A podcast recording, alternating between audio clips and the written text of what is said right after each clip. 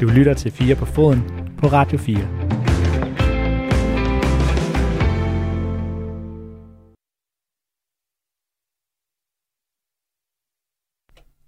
Vi har talt om det i 12 år. Det føles som om, vi har talt om det i 42 år, og øh, på søndag sker det endelig. Eller det sker i hvert fald. VM i Katar sparkes øh, i gang kl. 17 på Al Bayt Stadium lidt uden for øh, Doha. Og når spillerne fra Ecuador og Qatar står i tunnelen, så kan de måske donere en tanke til Jaleswar Prasad, en øh, 48-årig indisk mand, der netop i Al spillertunnel fik et øh, hjertestop en varm aprildag i 2016. Han er en af de mange tusind migrantarbejdere, der har mistet livet op til slutrunden, og det er selvfølgelig de øh, kontroversielle omstændigheder, der danner ramme om VM, vi øh, har fokus på i dag. Hele Team 2 er afsat til at lave en stor, fed optakt til slutrunden, der altså starter på øh, søndag. Mit navn det er Magnus Kraft. Velkommen til. Du lytter til Radio 4.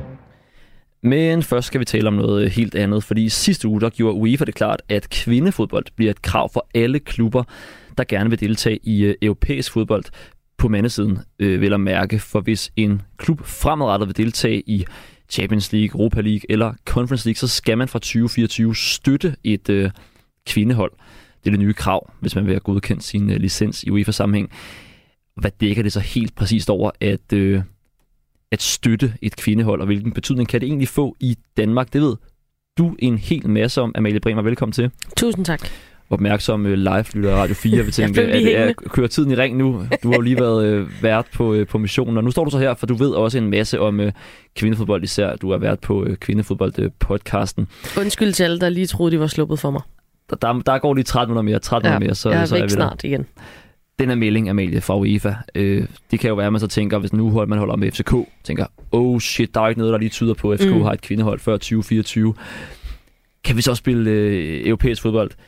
Men hvad betyder det i realiteten, den her melding fra UEFA? Jamen, det, det er i virkeligheden øh, det gode spørgsmål, fordi der er en del i, i, i den her artikel fra UEFA, som er meldt ud, som, som der, der er flere forskellige kattelem, hvis man kan sige det sådan. Altså, der er flere niveauer, man kan dække sig ind under øh, i, i forhold til det her engagement i kvindefodbold. Øhm, der står øh, A, man kan ligesom øh, registrere et øh, enten et, et første hold øh, fra senior eller et ungdomshold i, i officielle konkurrencer øh, i kvindefodboldhold selvfølgelig. Øh, så kan man give support til øh, en, en klub, øh, som, som man i forvejen er, er sådan, Øh, øh, hvad kan man sige, øh, venskabsklub med, øh, som, som har et, et pige- eller et kvindehold, eller øh, man på andre måder kan, øh, kan lave kvindefodbold-initiativer øh, under sin klub. Så, så på den måde betyder det ikke, at hvis man skal være med i en af de tre europæiske turneringer, altså Champions League, øh, Europa League eller Conference League, at så skal man have øh, et, et hold i den bedste række, eller et velfungerende professionelt kvindehold eller lignende under sin klub. Der, der er en del sådan, øh, ja, som jeg sagde, kattelem, men, men tilbage står helt sikkert, at, at alle klubber skal være engageret i at, at fremme kvindefodbold. Altså, vi har jo ofte debatten i, i dansk fodbold. OB har ikke noget kvindehold, Midtjylland mm. har det ikke, FCK har det heller ikke, øh, har, har fremlagt planer om at få det, det har Midtjylland i øvrigt også. Øhm, Altså kommer det til at ændre noget, tror du, der i, i, i dansk kvindefodbold?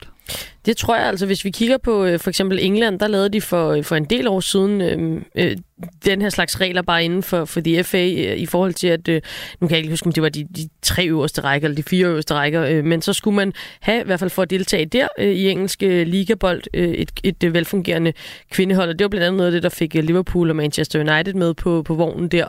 Og det har efterfølgende vist sig, at... Øh, at, at, at være rigtig godt, øh, og, det, og, og noget, som, som klubberne er glade for. Så man kan sige, som min, øh, min kloge makker øh, Werner på, på Kvindefodboldpodcasten, han siger, øh, det er synd, at øh, pisken skal frem, fordi gulderoden egentlig er så lækker.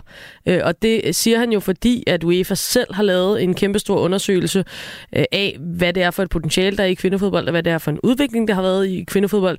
Og der ser man jo jeg tror både du og jeg, Magnus, og alle, der lytter med, ved, at UEFA er glad for penge.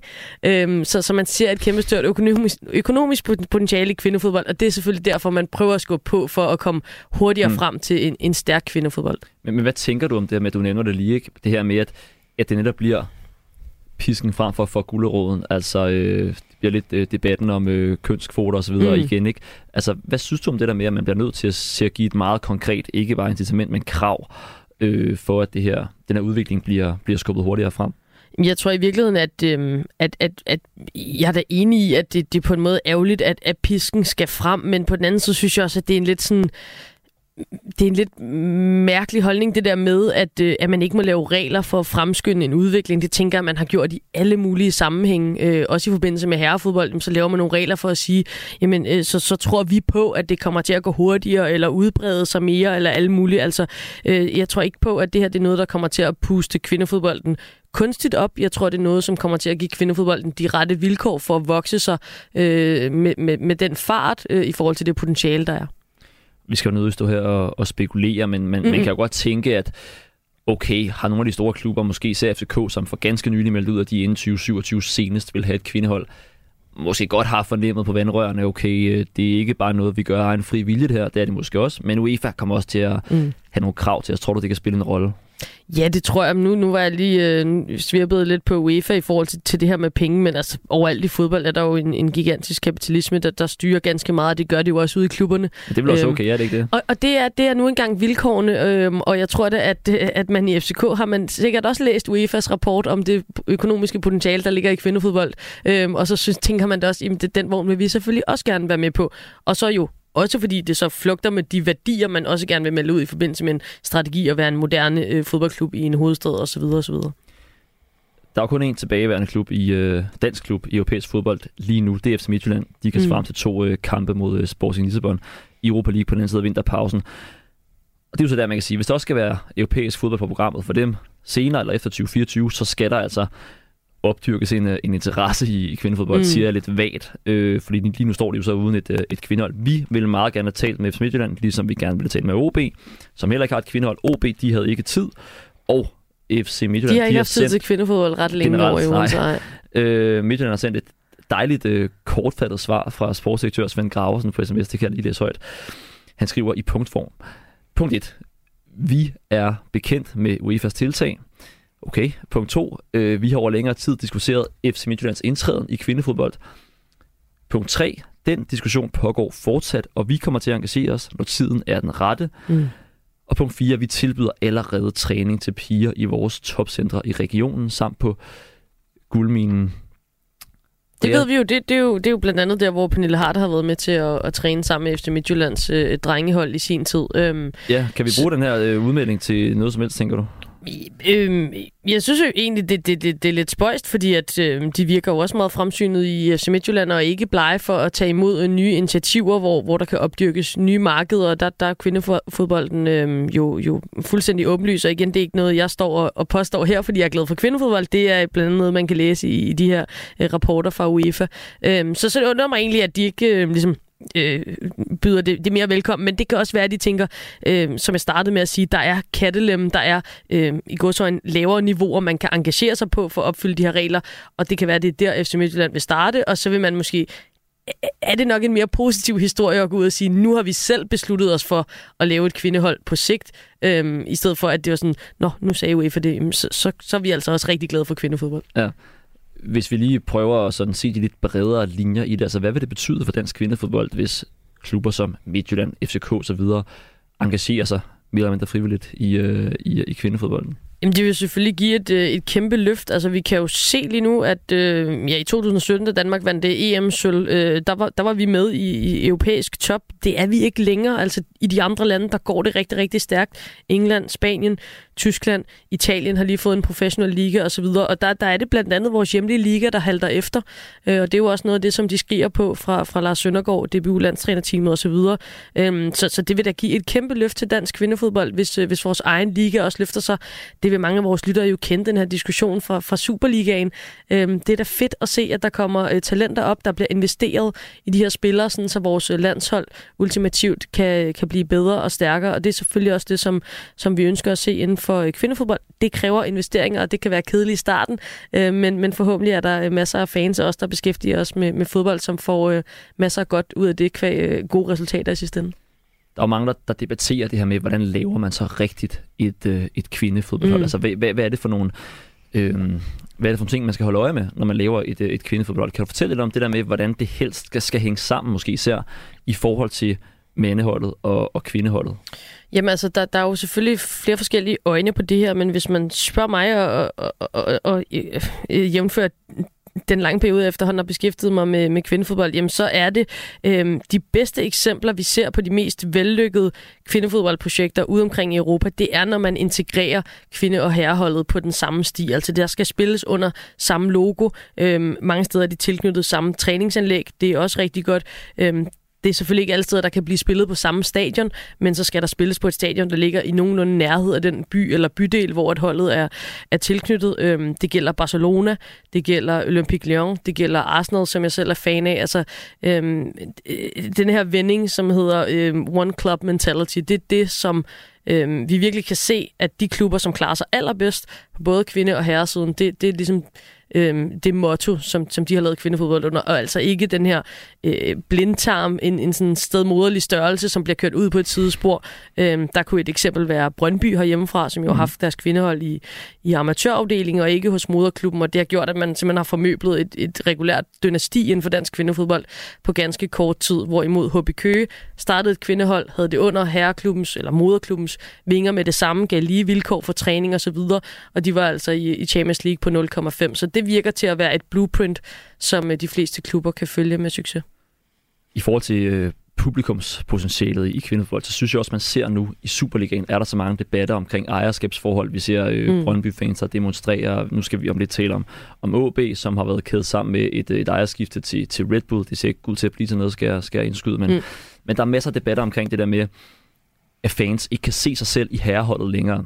Der kan man sige, lige ejerskifter gør så ikke så meget, hvad det angår, men men, men tror du, man vil se en større bevægelse fra, at folk, der har været vant til at gå på stadion og støtte et herrehold, måske bare tænker, hvor du være alle de ting, jeg ikke kan lide ved, ved herrefodbold, det, enten det er var, eller øh, hmm. slåskampe, mm. eller hvad det er, det kan, det kan være i vid udstrækning fri for på, på kvindesiden? Ja, altså der, der er to ting i det. Det første, som jeg kan sådan springe hurtigt over, det tror jeg, jeg tror, der er mange, som måske så Danmark spille EM i 2017, og det var en god oplevelse, fordi Danmark klarede det rigtig godt. Øhm, men jeg tror, at dem, som måske øh, steg med der, og så sagde, måske prøvede at se lidt efter, og sagde, nå, det var måske ikke lige noget for mig. Hvis de ser kvindefodbold i dag, altså for eksempel EM i sommer i England, så vil de kunne se, at der er sket nogle vanvittige skridt på niveauet. Altså, det er simpelthen bare blevet bedre fodbold på ganske kort tid. Så på den måde er det, er det god bold, der bliver spillet, og det, det kan fodboldfans jo godt lide at se. Øhm, og det andet er det her, du siger, altså det du sådan er, er inde og røre lidt ved, det er jo det her med sådan, øh, kvindefodbold lidt mere i går så en ægte fodbold. Øh, det som, som sådan nogle fodboldfans, som, som du og jeg, Magnus, godt kan lide at følge med i. Og det vil jeg jo sige, det er, og, og det skal man nyde, mens at man har muligheden. Fordi øh, hvis fodbold ellers øh, gør, som fodbold plejer at gøre, jamen, så er det et spørgsmål om tid, før at kvindefodbolden også bliver opslugt af, af kryptoreklamer og, og øh, VM i Katar, og hvad har vi ellers. Mm. Øh, men lige nu, øh, der, der er kvindefodbolden øh, garant for, øh, for ægte fodbold. Altså, du kan komme tæt på spillerne. Det er nogle spillere, som har en mulighed øh, for at, at vise, hvem de er. Øh, være, være personlige, være åbne, øh, tale med fans, øh, tale med, med os, øh, der dækker det osv. Så, øh, så, så i hvert fald for mig at se, der, der er kvindefodbold lige nu et rigtig godt sted, hvor at der er en, en adgang og en åbenhed, som, som vi ikke ser i, i herrefodbold i de her år.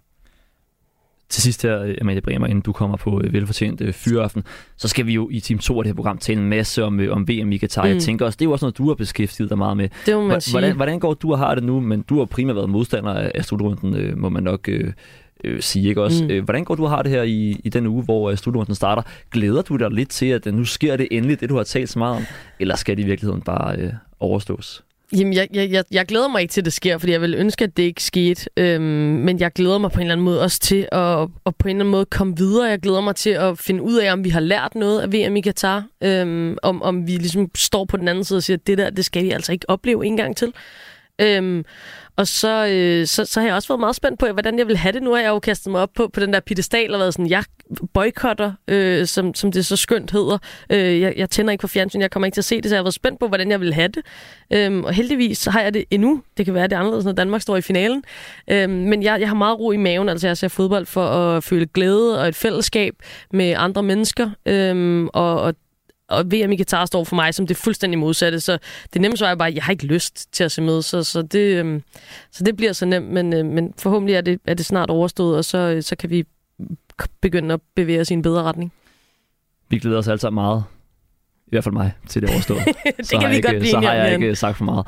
Amalie Bremer, vært på Mission på Radio 4, vært på Kvindefodboldpodcasten, Tak. overall ekspert i uh, alle mulige ting. Tusind tak for din, uh, for din tid. Tusind tak, Måns. Radio 4 taler med Danmark.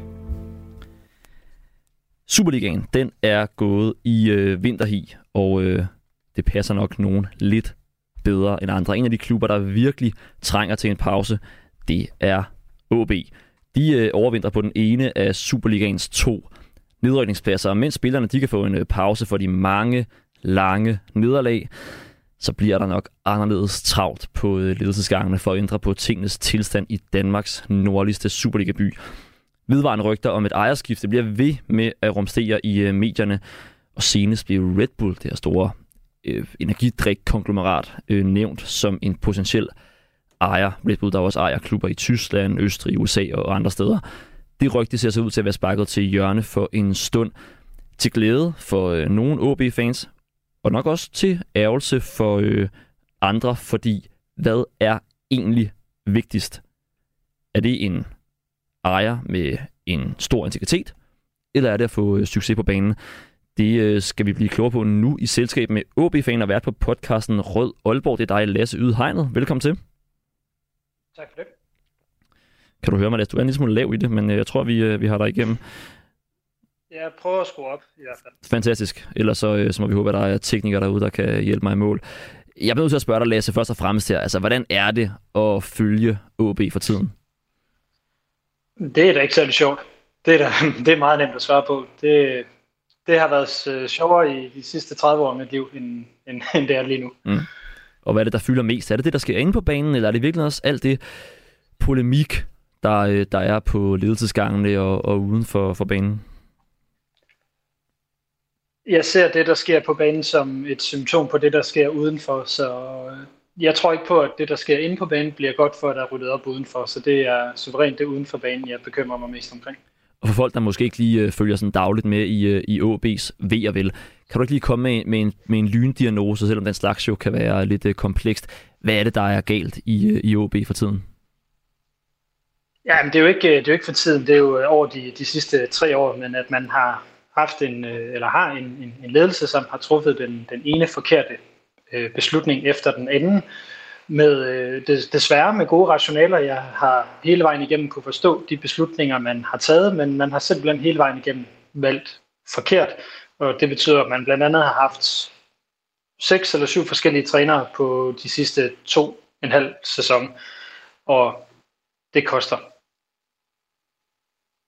Og, og på det rent sportslige plan, altså hvad er det, man er udfordret af lige nu? Altså OB, jeg kan huske for nogle år siden, var OB også nede og rundt omkring øh, nedrykningspladserne, de farlige nedrykningspladser. Så gik man ud og gav en, øh, en ordentlig sportslig, øh, et, et ordentligt sportsligt boost i, øh, i vinterpausen. Altså er det, er det bare bedre spillere på den korte bane, OB har brug for? Eller hvad er sådan den sportslige diagnose? Jamen altså, øh, den sportslige diagnose er, at der ikke rigtig er noget, der fungerer, at der er manglende lederskab på banen. Øh, Det man hører ud fra Hornevej, hvor klubbens træningsanlæg ligger, er, at der er dødstille til træningerne. Der er ikke nogen, der råber, der er ikke nogen, der tager et ansvar.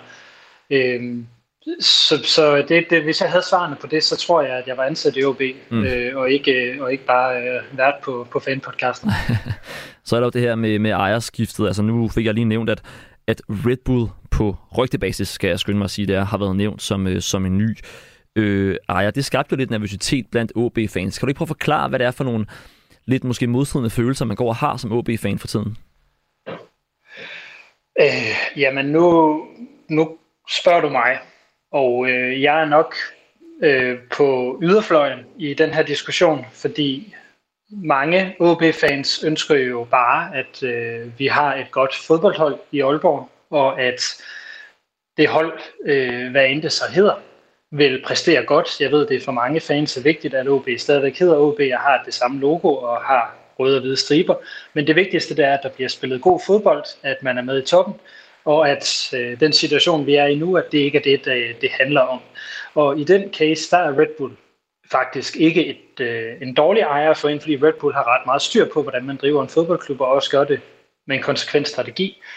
Øh, som modstander af det, som man i sådan, hvis vi taler supportermiljøet og ikke bare fanmiljøet, altså supporterne som øh, ultras og øh, tifosi og hvad man nu ellers bruger begreber om dem, øh, hvor jeg ser mig selv, så er det jo alt det her, som Red Bull står for som en del af moderne fodbold, den kommercielle fodbold, som jo egentlig også hænger sammen med, med VM i Katar, som er det grundlæggende problem. Og hvis det stod til mig og os, der mener det her, så, øh, så skulle fodbolden jo ikke være kommerciel på det plan, som vi, øh, vi ser den lige nu. Hvilke ønsker har du så til en, til en ny ejer, hvis det ikke skal være det her øh, hyperkommercielle Red Bull-projekt? Jamen, jeg vil rigtig gerne have en ejer, der ved, at når jeg taler med ham om Charlie, så taler vi om en orangutang i Aalborg Zoologisk Have. Altså, jeg vil have en, der er lokal og har lokal viden, øh, som jeg ved, hvor kommer fra, som jeg kan spejle mig i. Øh, det har vi nu, og de har ikke været dygtige nok, så det er jo et enormt paradoks. Men jeg vil til enhver tid øh, foretrække et OB på lokale nordjyske hænder frem for et OB, som er ejet af øh, udlandske kræfter, der end de er englænder, tyskere, østrigere, Ægypter, øh, eller hvad man nu ellers kunne forestille sig, de kunne være. Men altså, hvor går grænsen for det der? Altså, må det være en københavner for eksempel? Eller må det være en fra Bornholm? Eller hvad, hvad, hvad er det, der er så vigtigt ved det lige af en nordjyde? Det er jo, at hvis du tager øh, for jeg kan godt høre, hvor du gerne vil hen. Øh, men, men jeg kan, når jeg skal tænke over det svar på det spørgsmål, så er det jo hele præmissen omkring, hvad er det fodbolden og idrætten den er opstået omkring. Og de danske fodboldklubber, de er opstået omkring, at man har været et fællesskab i en lokal by, et lokalt sted, hvor man har mødtes og spillet fodbold, og så er man begyndt at konkurrere med folk fra andre byer. Og det er jo en ret tribalistisk øh, tilgang til det. Det er lidt den samme, som vi har det med, øh, med landsholdet. Og vi kan jo forestille os, at vi, vil vi have svensker, eller nordmænd, eller tyskere, eller russere, eller kineser til at rundt på det, på det danske landshold. Det vil vi ikke, fordi så er det ikke længere det danske landshold. Og det er lidt sådan, jeg har det med OB, at det kan godt være en dansk ejer. Det, det er måske fint nok øh, inden for de rammer, som sporten er. Men, men jeg har ikke lyst til, at OB skal være udenlandsk ejer, og jeg vil foretrække, at det er en nordjysk ejer. Og det skal jeg jo lige skynde mig at sige, det har jeg jo ikke nogen, øh, nogen magt til at bestemme. Jeg tænker også, øh, Lasse Ydhegner, du er selv øh, antropolog, du øh, har studeret øh, menneskers øh, adfærd. Altså er fodboldfans ikke også bare lidt konservative, når det kommer til, til ejerskab? Altså det, det er jo ligesom, OB har også øh, dygtige udenlandske spillere for eksempel, som måske ikke ved, at, øh, at øh, hvad var det orangutangen hedder Charlie. Øh, altså er I ikke bare lidt konservative? Mm, nej, det er, det er vi ikke, fordi der er masser af fans, der gerne vil have det her til at ske. Øh, du har en nogen, som, som øh, grundlæggende mener, at fodbolden er galt afmarcheret. At øh, den udvikling, der har været i fodbolden de sidste 30 år, den er forkert. Øh, det kan vi jo se, hvor vi endte i forhold til, at, at der om meget få dage starter et VM i Katar. Det er jo det, der hænger sammen med det her. Jeg er fan af et aalborgensisk fodboldhold, der er ledet af nordjyder og aalborgenser. Jeg er ikke fan af en, øh, af en østrisk franchise, som øh, det vil være, hvis det var Red Bull, der kom ind. Så kunne jeg lige så godt gå ned og holde med McDonald's nede i Midtbyen. Og det ved jeg godt, det er ekstremt sat op. Men det er fordi, jeg simpelthen ikke anerkender præmissen i dit, i dit spørgsmål, når, når jeg grundlæggende er uenig i den udvikling, fodbolden har taget. Mm. Ser du virkelig hellere, at, øh, at øh, ejerskabet bliver på de nuværende hænder, bare sådan af frygt for, at det, der kan komme, at være? Øh, jeg ved i hvert fald, hvor galt det er øh, med det her, men, men det, det er jo ikke, altså det er jo, det er jo her, hvor, hvor det bliver svært, fordi jeg, det, for mig handler det ikke nødvendigvis om, om øh, fordi det, der ligger i ejerskabet, ligger også i, at så skal man blive ved med at ligge i toppen, og så skal man blive ved med det ene og det andet og det tredje, og det er den efterstræbelse af konstant at ligge i toppen, som gør, at, at man har trukket nogle enormt farlige elementer ind i fodbolden i form af alle de her sharker, udenlandske ejerskaber, øh, franchise osv. osv. osv. Så jeg vil til enhver tid vælge det, der er OB og Aalborgs rødder, og så hellere beholde den nuværende ledelse dårligt, som den er, og så ryge i første division. Og det ved jeg godt, at det er en holdning, jeg står forholdsvis alene med, så der er jeg nok ikke særlig repræsentativ at du nævner det selv her, Lasse, altså, men øh, jeg vil gerne lige alligevel høre, altså, kan du fortælle lidt om, når du taler med andre medfans, altså, øh, du er måske ikke repræsentativ, men er det alligevel en, en udbredt holdning, at man simpelthen heller vil i første division med, med, med troværdige ejere, end at, end at kæmpe med, for nu bare sætte lidt på spidsen, end at kæmpe mere om guldet med, med udenlandske ejere? Nej, det er det ikke. Altså, et flertal af OB's øh, fans vil, vil helst se et OB, der spiller i toppen af Superligaen, og det vil jeg i øvrigt også.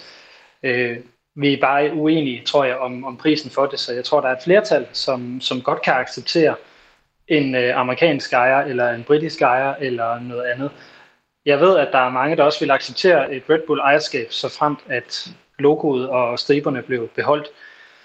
Og det er jo det må tiden vise, fordi lige nu ved vi jo heller ikke, hvilken investor det er, der er tale om. Det er jo ikke øh, Red Bull, som, øh, som det lyder til i øjeblikket. Og så synes jeg, det er svært at forholde mig til det, når jeg ikke ved, øh, hvilke investorer vi, vi taler om.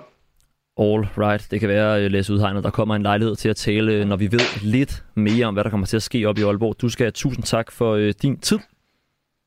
Velbekomme. God aften. Og nu har jeg også fået selskab af Dan Hammer. Velkommen til, Dan. Tak skal du have. Du er tidligere direktør i øh, FC København. Du er forfatter til fodboldledernes selvhjælpsbog. Hvor svært kan det være? Øh, Dan, nu ved vi jo strengt taget ikke ret meget om, hvad der kommer til at ske i, øh, i Aalborg, men det virker jo lidt som om, at de her Superliga-klubber er blevet mere interessante for udenlandske investorer, end de tidligere har været. Hvorfor er det? Ja, hvis vi forudsætter, at der er tale om rationelle investorer, og det kan man jo ikke altid i fodbold, øh, så er målet naturligvis øh, for investorerne, at de vil tjene penge. Øh, og øh, det kan man gøre i fodbold på, på to måder. Enten så kan man vinde en masse fodboldkamp, så man kvalificerer sig til turneringer med, med de store mediekontrakter og præmieindtægter, eller også så kan man sælge fodboldspillere. Og de danske klubber, de er interessante, øh, fordi at der er relativt kort vej øh, til de to indtægtskilder. Øh, der var fem ud af syv, eller fem ud af 12 Superliga-klubber, øh, der i indeværende sæson har deltaget i UEFA-turneringer. Øh, og så har vi i øvrigt også et øh, fodboldsystem, der frembringer relativt mange øh, talenter. Så, øh, så, så set udefra, så er det lidt af en lækker bisken at kigge på danske fodboldklubber i forhold til de pengestrømme, der er i international fodbold. Men det betyder vel så, så også... Ja, undskyld.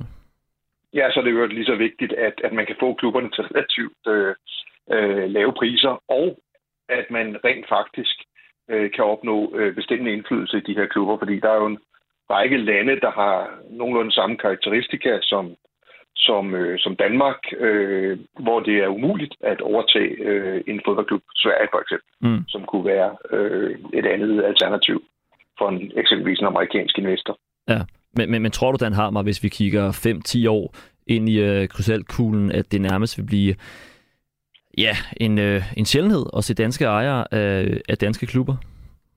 Ja, det, det er svært at sige, øh, men jeg tror ikke, vi har set de sidste udenlandske investorer i dansk fodbold. Altså, øh, Øh, fodbold er en højrisikobranche, og derfor vil jeg nok ikke se pensionskasser eller, eller øh, lønmodtagerfonde, som vi jo så med FC København tilbage i 90'erne for eksempel, kasser ind i dansk fodbold. Øh, måske vil vi se nogle øh, danske eller skandinaviske kapitalfonde komme på banen, for fodbold er jo stadigvæk en vækstbranche, og det, øh, det, det, det tiltrækker jo folk, der vil have en overnormal forrentning øh, og er villige til at tage en stor risiko i den forbindelse. Altså, kan der være en modreaktion i, i den der øh, protest, som vi jo også lidt hører mod øh, udenlandske ejerskaber, hvor at næsten alle danske ejere vil blive taget, taget imod med, med kysshånd af fansene. Jeg ved godt, det ikke sådan direkte kan ses på bundlinjen, men, men tror du, det vil gøre det attraktivt, at der også er en debat om, at, øh, at øh, danske ejere, det kan vi godt lide? Nej, altså jeg tror, at, øh, at de udenlandske ejere eller investorer, de lærer selvfølgelig af det her. Det kan man også se øh, i eksemplet med, med Brøndby, hvor man jo har gjort en hel del ud af at prøve at forklare, hvad det er, man ved, vil med klubben, og prøve at lytte mest muligt øh, inden da. Øh, så jeg tror, det betyder noget for, hvordan man går ind i klubben. Øh, jeg tror også, hvis jeg skal være helt ærlig, at, øh, at udenlandske investorer øh, de, de, øh, de kigger på, på det her, sådan, hvad skal man sige, øh, fanmodspil, øh, som noget, som de er nødt til at tage højde for, fordi de er jo for at tjene penge, og som sådan er det jo vigtigt, hvad ens øh, kunder, altså øh, de mest øh, inkarnerede fans, øh, de føler omkring ejerskabet. Men jeg tror også, der et eller andet sted er en, en, en grundlæggende tro på, at man kan vinde fans over ved at opføre sig ordentligt, og ved at investere i nogle øh, faciliteter, som kommer fans til gode, og ikke mindst ved at tiltrække nogle fodboldspillere, øh, som, øh, som skaber nogle gode resultater. Det tror jeg sådan er den grundlæggende indstilling. Øh, jeg synes, det er godt, at der er øh, det her værn imod øh, alt for hurtige, alt for lette overtagelser. Det er godt, at man skal gøre sådan nogle overvejelser omkring, øh, hvad man bibringer øh, klubben. Øh, jeg har selv, jeg er jo selv stor øh, fan af Fremad Amager, og der har vi været igennem nogle ejerskaber, som, som mildstalt ikke har gjort noget som helst godt. Øh, jeg var også involveret dengang en, øh, en dansk ejergruppe overtog klubben fra, øh, fra moderforeningen, Øh, og der lavede man jo en samarbejdsaftale helt tilbage i 2010 eller 11, tror jeg det var, hvor, øh, hvor, det, hvor det blev fastlagt, at man skulle spille i blåt og hvidt, at man hedder Fremad Amager, og man spiller i Sundby Idrætspark. Og den slags ting er jo nogle af de ting, der betyder rigtig meget for fodboldfans. Øh, så, så jeg tror, at øh, man skal passe meget på med at sætte lighedstegn mellem farve på pas, og så øh, om man er en god eller en dårlig ejer. Og nu er jeg øvrigt også så gammel, at jeg kan huske et af de mest kritiserede ejerskaber, der faktisk har været af, et, øh, af, af en dansk fodboldklub. Det var jo Brøndbys A- og B-aktier, som jo sikrede faktisk, at moderforeningen i lidt øh, kringede konstruktioner øh, sad med magten i klubben. Øh, og øh, dem, der kan huske tilbage til, til slutnullerne og startsigerne, de vil, de vil huske, hvor voldsom kritikken var af Per Bjergård øh, og, øh, og de øvrige, der, der havde magten dengang via A-aktier. Så det er ikke et enten eller nødvendigvis. Mm. Du nævner Brøndby her, som, som jo er blevet en del af det her Global Football øh, Holdings, og dermed også øh, har de fået en, en flere klubs ejer, altså GFH her ejer også andre øh, klubber. Hvad kan man sige sådan generelt om det? Altså, hvad er fordelene og ulemperne i at blive øh, en del af sådan et setup? Ja, altså det kommer jo helt an på, hvilken rolle klubben får i koncernen. Altså, øh, set med fanbriller er det jo definitivt en ulempe, hvis ens yndlingsklub ikke er førsteholdet i koncernen. Det oplevede vi blandt andet fra Amager, da næsten et halvt hold og træneren forsvandt i vintertransfervinduet ned til det nye bulgarske førstehold i, i, i den russiske ejers øh, fodboldkoncern. Omvendt så får man jo adgang til kapital og kompetence, øh, når man går ind i sådan en, en større koncern, øh, der er specialiseret sig i at eje fodboldklubber. Og det er jo som bekendt de to vigtigste løftestænger for at opnå sportslig succes. Så, øh, så det, det handler jo helt om, øh, hvorfor man er fan af en fodboldklub, om man synes, at øh, det er en god idé. Øh, der, der, der er gode muligheder for at løfte sig rent sportsligt øh, ved hjælp af øh, at blive en del af en fodboldkoncern som sådan. Øh, men man, man, man afgiver selvfølgelig også logisk nok noget af sin hvad skal man sige, følelsesmæssige suverænitet. Øh, og det kan være en meget høj pris at betale for, for nogen, som, som det jo også var, øh, kunne jeg høre, øh, for nogen, der, mm. der frygtede, at der kom, øh, at der kom en, øh, en energidrik ind, som ejer i, øh, i Aalborg. Ikke? Ja, præcis. Og, og netop i Aalborg, der øh, må man vel også forvente, at modtageligheden alt andet lige. Det er jo altid svært det der med at skulle øh, slå alle fans over en kamp. Det er faktisk helt umuligt. Men, men alt andet lige må modtageligheden over for en ny ejer jo være så meget desto større, hvis klubben er i krise, hvad man jo må sige, at, øh, at OB er, tænker jeg. Altså, det synes jeg er svært at sige noget begavet om, for du kan sige, at alle store forandringer, de glider jo lettere igennem, når man er langt ude på krisekurven. Men omvendt så er der jo også mindre maven for fejl, når man står midt i en krise. Så, øh, så for mig, altså i min verden, der er timing mindre vigtig end de nye ejers evne til at bidrage med risikovillig kapital, og, og nok af den, øh, øh, dyb kompetence, og så evnen og viljen til at tænke langsigtet, som jo er om jeg så må, det, det tredje K i en vellykket øh, fodboldklub, nemlig kontinuitet. Ikke? Øh, og, øh, og hvis de ting, de spiller sammen på en fornuftig måde, så synes jeg egentlig, det er ligegyldigt, om øh, klubben er ejet af en person med dansk pas, eller øh, børsnoteret, eller ejet af, øh, af nogen, der, der bor langt væk, og som har en relativt rationel indgangsvinkel til, øh, hvordan man får skabt en, en stærk fodboldklub i Nordjylland, eller på Amager, eller i Brøndby. Mm. Øhm, så så vi, det er jo fordi, vi spekulerer i, at jo længere væk fra klubben du er, øh, fysisk og øh, følelsesmæssigt, øh, jo mindre vil dine beslutninger være i synk med dem, der har klubben i hjertet. Og det er en helt legitim øh, hvad skal man sige, problemstilling, synes jeg. Men øh, der kan komme meget godt ud af rationelle ejere, som vil udvikle øh, en klub, de går ind i. Øh, forudsat er, at man tænker øh, langsigtet, og at man accepterer, at øh, for at lykkes med sine målsætninger, uanset om det er for at tjene penge på at sælge fodboldspillere, eller på at skabe en klub, der vinder rigtig mange fodboldkampe, så skal man have baglandet med, øh, fordi så kommer man helt enkelt længere. Alright, Dan Hammer, altid. Det var spændende at høre lidt om, øh, hvad der kommer til at ske i, øh, i Aalborg. Må ikke vi får rig mulighed til at uh, tale igen om det en, en anden god gang. Du har en god aften. Det tak lige måde. Radio 4 taler med Danmark. Og i går, der blev de sidste fem spillere til den danske VM-trup udtaget. Og som altid, så er der nogen, der er glade, og der er nogen, der er meget, meget skuffet. Jeg talte tidligere i dag med en, der øh, kender alt til den skuffelse, nemlig Mads Junker. Han er tidligere landsholdsspiller. I dag er han øh, fodboldekspert på TV2. Og ikke færre end to gange har han været tæt, tæt, tæt på øh, en slutrunde deltagelse. Men hvor han så lige akkurat ikke fik kaldet. Mads Junker, øh, lad os lige starte med den øh, aktuelle landsholdstrup her, som blev færdigudtaget i går. Hvem er det, som øh, i dag vågner op med et, et lidt skuffet drag om munden? Først og fremmest er det Philip Billing, som jo har været inde omkring øh, det danske landshold nu i, i et godt stykke tid, og som spiller fast i Premier League, så han vil nok være den mest skuffet, øh, sammen med Kasper Nielsen, som har spillet rigtig fint i Klub Brygge øh, i løbet af efteråret her, og måske Markus Indvartsen, der har sat næsen op efter at kunne snige sig med, kan man sige, på en af de sidste mandater, så, så det er nok de tre spillere, der er meget skuffet sammen med Jannik Vestergaard og Mathias Sanker Jørgensen i forsvaret, øh, så at de fem, der kom med, så er der nok også fem her, der, der er ret skuffet. Ja, du har jo selv i din øh, aktive karriere spillet syv øh, A-landskampe, men mange vil måske også huske de kampe, du ikke har spillet. Altså både i, i 2010 og, og i 2012 var du egentlig tæt på at blive, blive valgt, vil man antage, til, til slutrunde trupper. Øh, især måske i 2012 var du på toppen af din karriere og lavede mange mål i, i æresdivisionen for, for Roda. Øh, var med omkring kvalifikationen og blev spået en, en plads som, som joker i truppen, men blev så ikke valgt. Kan du ikke lige prøve at tage os tilbage til, hvordan du reagerede dengang? Jo, man kan sige, 2010 er sådan rimelig nemt og kort, fordi der har jeg ikke været inde omkring landsholdet øh, i en længere overrække. Jeg fik min debut i 2006, og så var jeg ikke med i, i fire år. Øh, havde en rigtig, rigtig fin sæson, godt nok der i 2009-10 sæsonen, øh, og, og lavede 23 mål, og kunne da håbe på at være kommet med. Men, men det regner jeg ikke på nogen måde med, eftersom jeg ikke har været med omkring holdet.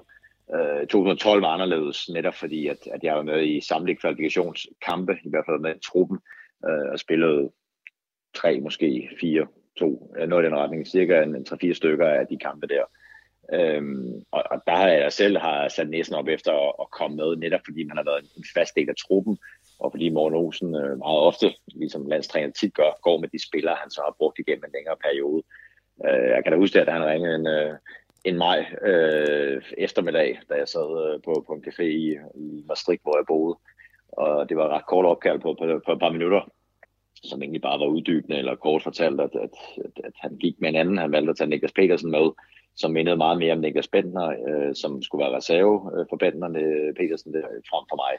Og det var lidt svært at argumentere imod, øh, kan man sige, når, når nu chefen ringer og siger det sådan, men øh, der fik jeg da bestilt et par coronaer øh, ret hurtigt. Der var sæsonen også ved at gå på held. Jeg tror, det var en tirsdag onsdag eftermiddag, så jeg tænkte, det var, det var nok måde at gøre det på, og så bookede jeg ellers 14 øh, dage til Las Vegas, okay. som øh, plads på såret. Så det tænkte jeg var, øh, var vejen at, at gå frem. Og hvordan har man ikke lyst til det at bare at sige øh, ja tak til det første, det bedste medie, og så bare svine landstræneren for mikrofon, eller øh, hvordan har man det lige der? Nej, jeg vil sige, jeg var faktisk meget mere øh, 50-50 på, om jeg kom med, end, end både medier var, og måske også familie og venner, fordi jeg godt vidste, at jeg ikke passede ind i Morten Olsens øh, trup. Altså, øh, på mange måder var jeg ikke en spiller efter hans hoved, øh, passede ikke til den måde, som, som han gerne ville spille på, men han kunne næsten ikke komme udenom, fordi jeg lavede så mange mål, som du er inde på i, i, i en overrække. Øh, og dermed havde jeg troet og håbet, at jeg kunne blive en joker, der kunne komme ind og få 5-10 minutter, hvis jeg skulle jagte en, en scoring eller noget. Men kunne sagtens forstå argumentet om, at, at Niklas Petersen øh, passede bedre som afløser. Det, det gjorde han også, var en klar bedre fodboldspiller, end jeg var, Niklas. Øh, så, så jeg kunne bedre købe kan man sige, argumentationen, når den også øh, var valid og, og havde en vis øh, substans. Øh, og det tænker jeg også for flere af de spillere, der er valgt fra nu. Altså de spillere, der er kommet med, er alle sammen nogen, der har gjort det fint, enten for Kasper Jumans landshold, eller en Alexander Bag for eksempel, der har gjort det fremragende i Champions League for Benfica. Så, så det er svært at udsætte på øh, noget, synes jeg, som, fra, som, som, hvad hedder, som fravalgsspiller for dem, der er kommet med der er jo lidt forskellige øh, reaktioner i, igennem historien på, øh, på den slags, altså når, når man mm. bliver ude af en trup. Øh, jeg kan da huske for eksempel Bentner og Bjelland, der, øh, der lagde video ud, hvor de spillede fodbold, som en kommentar til, at de efter sin ikke skulle være i, i uh, god fysisk nok forfatning til at blive udtaget. Altså, øh, hvor meget tror du, det kan skade ens muligheder for at blive udtaget fremadrettet, hvis man ikke takler den der skuffelse med så stor ynde, som øh, man måske kunne ønske sig? Jamen, det, det er da noget, som, øh, som vil blive husket øh, af, af både det nuværende landstræner og eventuelt kommende også, fordi øh, selvom at det er en af de værste øh, piller at sluge, øh, det der med at blive fravalgt i, sidste øjeblik, øh, så er det nødvendigvis også præmissen for at være med omkring landsholdet, kan man sige, at, at der er nogen, der skal fravælges. Og jeg kan da også sagtens huske Ben og, og Bjellands, øh, kan man sige, øh, indlæg der, og, og, og nogen har behov for at komme ud med det øh, eksternt, det vil sige gennem medier eller andet, og nogen har behov for at, at åbne en flaske vin eller købe to kroner og snakke med sine venner om det. Og det må man jo selv vurdere, hvad man synes, der er mest korrekt, men, men det er sjældent, at det er, at det er det mest fornuftige at smække åbenlyst med døren. Øh, sådan er det jo også på en arbejdsplads, hvis du bliver fravalgt til en opgave. At det ikke altid er det, er den bedste måde at, at vise sin frustration på, øh, hvis du skal have sådan et, et frugtbart samarbejde fremadrettet. Jeg vil så sige, så længe man ikke går langt over stregen, så vil de fleste trænere jo også godt vide, at spillerne er skuffet. Øh, og i de her tilfælde med, med Benten og, og Bjelland, jamen, der var det jo heller ikke værre som så. Altså, der, der kunne man nok godt komme tilbage i varmen, og vi så også Bentner komme tilbage sidenhen øh, og spille for eksempel. Nu nævnte du også lige Philip Billing, som en af dem, der måske øh, er allermest øh, skuffet. Han har jo også tidligere haft lidt lidt svært ved at, at sådan skjule skuffelsen, når han ikke er blevet udtaget. Altså, tror du, det kan have, mm. have skadet hans mulighed den her omgang, at han tidligere har optrådt, nu siger jeg ukollegialt, jeg ved ikke, hvordan julemand tager det, men, øh, men kan det have skadet hans muligheder, tror du? Nej, altså det, det, det tror jeg ikke på nogen måde at spille ind her. Der er det simpelthen en afvejning for Kasper Julemand om, hvilke øh, spillere, der passer på hvilken position, og, og ikke været på nogen måde et, et, et, et personligt, kan man sige, angreb på, på en spiller. Øh, jeg er helt sikker på, at Billing og Jannik Vestergaard har været øh, nummer 26 eller nummer 27-28 i truppen. Øh, det er med klare overbevisning.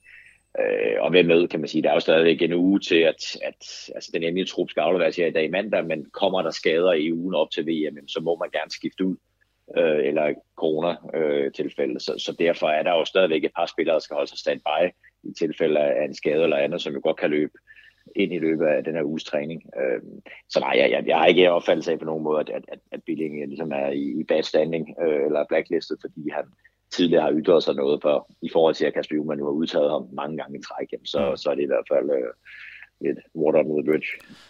Du, du nævner det her med, at de sidder standby, altså det gjorde du jo ikke, så vidt jeg hørte. Du lød ikke som en, der var sådan helt klar til at blive kaldt til, øh, til, til slutrunde spilletid. Altså tror du, der er en, en håndfuld af spillere, der har fået at vide konkret i fem, i skal skulle lige øh, lade være med at gå på druk, eller hvad det nu måtte være, fordi at, øh, jeg kan få brug for jer? Ja, altså jeg, jeg er ret sikker på, at, at, at de par spillere, det er så måske maks en håndfuld, øh, der, der i princippet er blevet valgt fra nu, øh, uden at vi ved præcis, hvem det er. Men altså, han, er jo, han sagde jo fra start, Kasper, man opererer sikkert 10 spillere til de her fem pladser, øh, hvor den ene så var en nulmand, kan man sige, at det afhænger fuldstændig om, hvornår øh, var klar. Men, men, men de spillere har helt sikkert fået at vide, at, at i er øh, stadigvæk, kan man sige, inde i, øh, i loopet, i forhold til, hvis vi får, hvis vi får en skade, altså frem, øh, fra nu af og så frem til tirsdag, øh, hvor at, at vi spiller første kamp, altså næste tirsdag mod Tunation. For det er til, at der skifter ud i en tro, hvis du kan bevise en ny skade, kan man sige, øh, over for FIFA.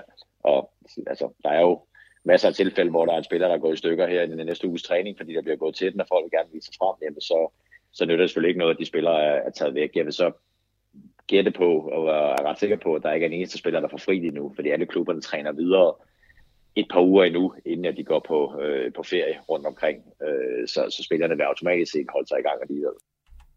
Du lytter til Radio 4. Så vidt øh, Mads Juncker. Fordi mens de flestes øjne er rettet mod VM i Katar, så foregår der et spændende, spændende magtspil om øh, fremtidens europæiske klubfodbold i øh, kulisserne. Og mange har sikkert tænkt, at tankerne om en europæisk Superliga blev lagt i graven i april 2021, hvor der var voldsomme fanprotester mod ideen. Men, men, men, i fodbold, der er det som bekendt altid de onde, der vinder. Og øh, European Super League er ved at formere sig som en rotterede under UEFA's affaldscontainer. Og øh, nu har jeg fået øh, selskab over telefon af min øh, kollega Niklas Stein. Hej Niklas. Hej Magnus. Du er jo også udover at være journalist her på stedet, indehaver af netmediet calcio.dk, hvor du også har skrevet om hele den her Superliga affære. Og Niklas, jeg er jo lidt perpleks over, at vi igen skal til at diskutere den her turnering.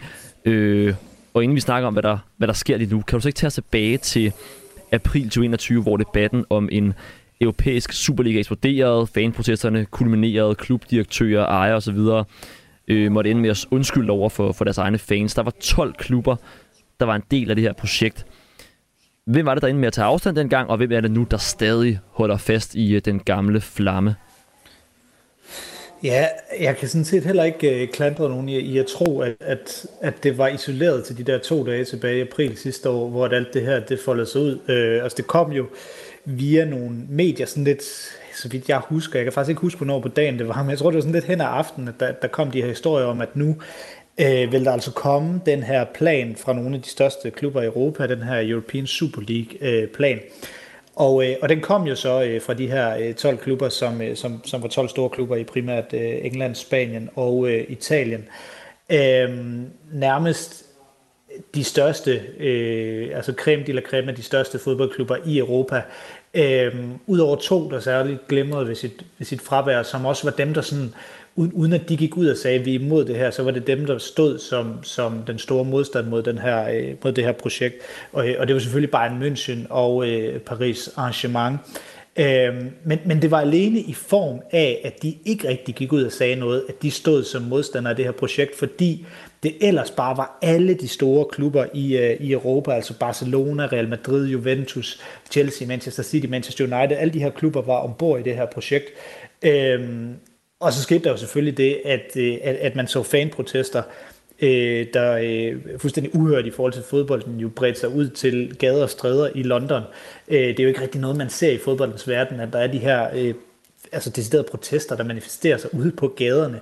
Øh, som sagt fuldstændig uhørt. Øh, og det skete så i de her to dage i april sidste år. Og så, så jeg kan godt forstå, hvis der er nogen, der tror, at det er fuldstændig isoleret til de her to dage, at der ikke rigtig var noget, der ført op til det, og der ikke rigtig var noget efter det. Men, men det, der er interessant ved den her historie, er, at det er jo fuldstændig øh, kastet et, et, et spindelvæv af tråde ud, der både hører øh, både til, til før de dage i april, men i særdeleshed også øh, til efter og helt frem til i dag, hvor det her projekt jo netop altså, stadig lever i, øh, i, i bedste velgående. Men, men det, der skete, var jo, at de her 12 klubber kom med det her projekt, og stille og roligt faldt de fra en efter en, undtagen de tre klubber, øh, Real Madrid, FC Barcelona og Juventus, som ikke helt vil give slip, og, og stadig formelt er en del af det her øh, projekt øh, den dag i dag. Men, men det hele var et stort kaos i april sidste år, øh, men, men, men ideen om en European Super League, den lever stadig i bedste velgående i dag, og skal man også huske, den levede også i mange, mange måneder lige frem år op til de der dage i, øh, i april sidste år. Hvorfor er det, de er så svært ved at slippe tanken, Barcelona, Real Madrid, øh, Juventus, som du nævner? Altså, hvorfor er det, at, øh, at det lige er de tre klubber, der stadig holder fast i, at det her vil være en god idé? Ja, det er i virkeligheden, det, altså det er jo kernen, altså det her spørgsmål er jo kernen i det hele, og det er i virkeligheden også noget, jeg godt gad at få svar på, for når man spørger dem, eller der er nogen, der har spurgt dem, øh, og særligt spurgt Florentino Perez, altså Real Madrids præsident, som er ham, der har været den store fortaler for det her projekt, jamen så kommer de med så kommer de i hånden med sådan nogle øh, rapporter, der siger, at jamen, ungdommen har mistet, øh, ungdommen har mistet øh, interessen for fodbold, og fodbolden er i stykker, og der mangler øh, finansiel øh, transparens. Men, men når man så prøver at, at trygteste de her undersøgelser, jamen så, så er det sådan, apropos transparent, lidt svært at finde ud af, hvor mange, altså hvad baserer de her undersøgelser på? Er det, er det sådan nogle Gallup-undersøgelser, eller er det nogen, man har, man har spurgt lidt rundt omkring i klubberne, eller hvad, hvad er det, der ligger til bunds for de her argumenter, som, som, som det er Juventus og FC Barcelona og Real Madrid, der stadig holder fast i. Altså, hvad ligger til bunds for mm. det her? Hvor, når de siger, at ungdommen har, har, har mistet interessen for fodbold, altså, hvad bygger de det på? Og, det, og så, så, så fortaber det sig sådan lidt i, i ja, ikke engang detaljer, men sådan lidt øh, løse argumenter, og noget, der egentlig minder om sådan lidt øh, anekdotisk bevisførelse. Og det, det, det altså, syvende og sidst, skaber det sådan lidt et billede af, at, at de her klubber jo begynder at miste rigtig meget terræn til Premier League. Som Jamen er det ikke det? Altså, det, var, det var også det, jeg ville spørge om, Niklas Strand. Altså er det ikke præcis det, der er kernen i det her? Er det ikke, at øh, det er jo ikke helt tilfældigt, at det er Premier League-klubberne, tænker jeg, der ligesom øh, efter pres fra fans siger, nå okay, ved du hvad, så, så var vi tilbage til vores egen, nu siger jeg lidt karikeret, øh, hjemlige Superliga. Fordi det vel næsten sådan der, hvor man i, hvor man i Spanien har erkendt, vores egen liga kan ikke konkurrere med det der øh, cirkus, som, øh, som Premier League jo er sammenlignet med, med Serie A og, og La Liga?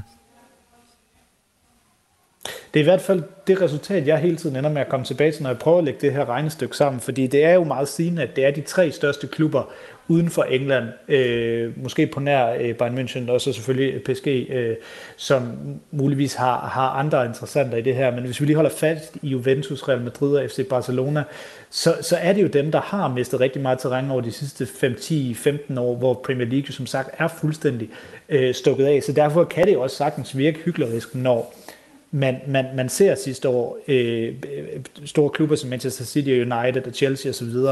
Øh, gå ombord i det her projekt, og så lynhurtigt hoppe af, når man ser, at, at, at det virkelig er noget, fansen er imod, fordi Øh, jo, ganske vist øh, vil de selvfølgelig ikke lægge sig ud med deres fans, men de har det også rigtig godt og dejligt i Premier League i forhold til alle andre grupper, fordi de bare er stukket af. Altså, øh, øh vi snakker jo allerede om, altså når vi snakker om, at der skal være en European Super League, så kan vi allerede snakke om, at det er der allerede i form af Premier League, fordi de bare har distanceret alle andre lande og alle øvrige øh, klubber og ligaer øh, så meget over de sidste år, ser ud til at blive ved med at gøre det. Øhm, så, det er, så det er det her skæld, der stadig er, og det er derfor, øh, Barcelona, Real Madrid og Juventus stadig holder fast i det her projekt, for det gør de virkelig. Det er fordi, øh, det er fordi Premier League er stukket fuldstændig af. Vi skal også øh, nå at vende, Niklas Stein. Altså, hvad er det konkret, øh, der sker nu? Altså, det, det her A22 Management, som er firmaet bag ideen om en øh, Super League, så vidt jeg forstår det. Hvem er det, de er, og hvorfor er det, vi skal holde øje med, hvad de, øh, hvad de går og laver? Det er sjovt, at vi faktisk først rigtig ved, hvem de er nu. Altså, de, de var involveret i projektet, dengang man vidste godt, at sammen med de her 12 klubber, der gik ud med European Super League-projektet, der var der også et firma, men hvem de var, og, og hvad, hvad deres baggrund var, sådan, det, var, det var sådan lidt, øh, det, det var bare et eller andet, sådan en tomskal, et eller andet øh, firma. De har jo så her i sidste måned fået, øh, endelig fået en, en direktør, eller i hvert fald et offentligt øh, ansigt i form af ham her, tyske Bernd Reichardt, der kommer fra en stor stilling i RTL, øh, den tyske mediekoncern. Øh, og sammen med ham har de startet sådan en, en form for, for, for ja, transparent øh, charmeoffensiv, hvor man har fået sociale medier, og man er begyndt at lægge video ud, hvor ham her Bernd øh, Reichardt, som er meget charmerende og, og, og flot og veltalende fyr, han forklarer i meget diplomatiske vendinger, at øh, der er altså brug for noget andet, og øh, Wafer og alle de andre klubber, de er sådan lidt nogle, nogle støde dinosaurer, der bare godt kan lide status quo, og det er ikke godt for fodbolden. Den skal udvikle sig, der er noget finansielt i gang, og sådan noget. Øhm, og, og det er man begyndt at, at have ham her, Bernd Reichardt, som et, som et offentligt øh, både talerør på, men også et offentligt ansigt på. Øh, og det, det er sådan det mest markante, der, der, der er sket, men som også illustrerer, øh, som de også skriver på deres hjemmeside, at, at, at, at man vil stadig det her projekt, og man mener stadig, øh, at der er et eller andet galt med fodbolden, som, som de her A22 jo så, må man forstå, er, de store, øh, er, den store, øh, er de store helte, der kan komme og, og, og frelse fodbolden. Men igen, hvis man sådan prøver at grave lidt dybere, så, så mangler argumenterne. Hvad er det helt præcis, der er galt med fodbolden, som en European Super League kan være løsning på? Det synes jeg stadig, øh, vi, vi, vi mangler svar på. Det er de samme ting, øh, sådan lidt løse argumenter. Ungdommen har mistet interesse. Øh, der mangler noget finansiel transparens. Men hvor er løsningerne? Det, det har jeg øh, stadig svært ved at finde ud af. Det lader jo til, øh, Niklas Stein, at det primært også er UEFA, der kæmper en kamp mod de her A22 i forhold til om der skal være en europæisk Superliga eller ej. UEFA kæmper øh, øh, med næb og klør imod det. Jeg er jo den øh, privilegerede position, at folk nogle gange siger, eller spørger mig, Nå, men, hvad er det, der kan ske, når fans mobiliserer sig, og hvad, hvad er det for en magt, fans har? Så nævner jeg altid det der med, Nå, men se bare, det de først stillede sig ud øh, i forbindelse med, med Super League-planerne og, og protesterede, så lyttede klubberne. Men det, jeg tænker over, ikke, det er, altså, beviste det ikke endnu mere, at det var UEFA's juridiske modangreb, der gjorde, at øh, Super League blev, blev skrinlagt? Eller er jeg blevet ramt af en alt for kynisk øh, måde at se det på? Nej, altså jeg, jeg, det, det er der jo helt sikkert noget i. Altså jeg synes ikke, man kan tegne det så firkantet op, som det udefra set så ud, og det er derfor, jeg, jeg prøver sådan lidt at, at lave den her, folde den her fortælling ud med, at, at det ikke bare var de her to dage, hvor øh, den lille mand øh, stillede sig op og, øh, og øde, hvad hedder det, og vandt over det, den sto, altså store kapitalen ikke, i, i form af fodbolden. Det, det var ikke bare de her to dage.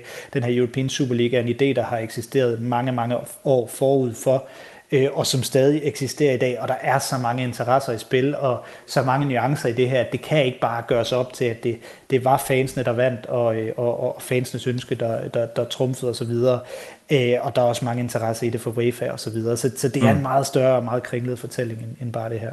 Perfekt. Niklas Stein, journalist her på Radio 4, indehaver af Karl Tusind tak, fordi vi øh, måtte ringe. Vi snakkes Selv videre. tak. Der er lyd igennem. Godt. Og nu er det øh, blevet tid til, at vi skal øh, høre nogle nyheder her på øh, Radio 4.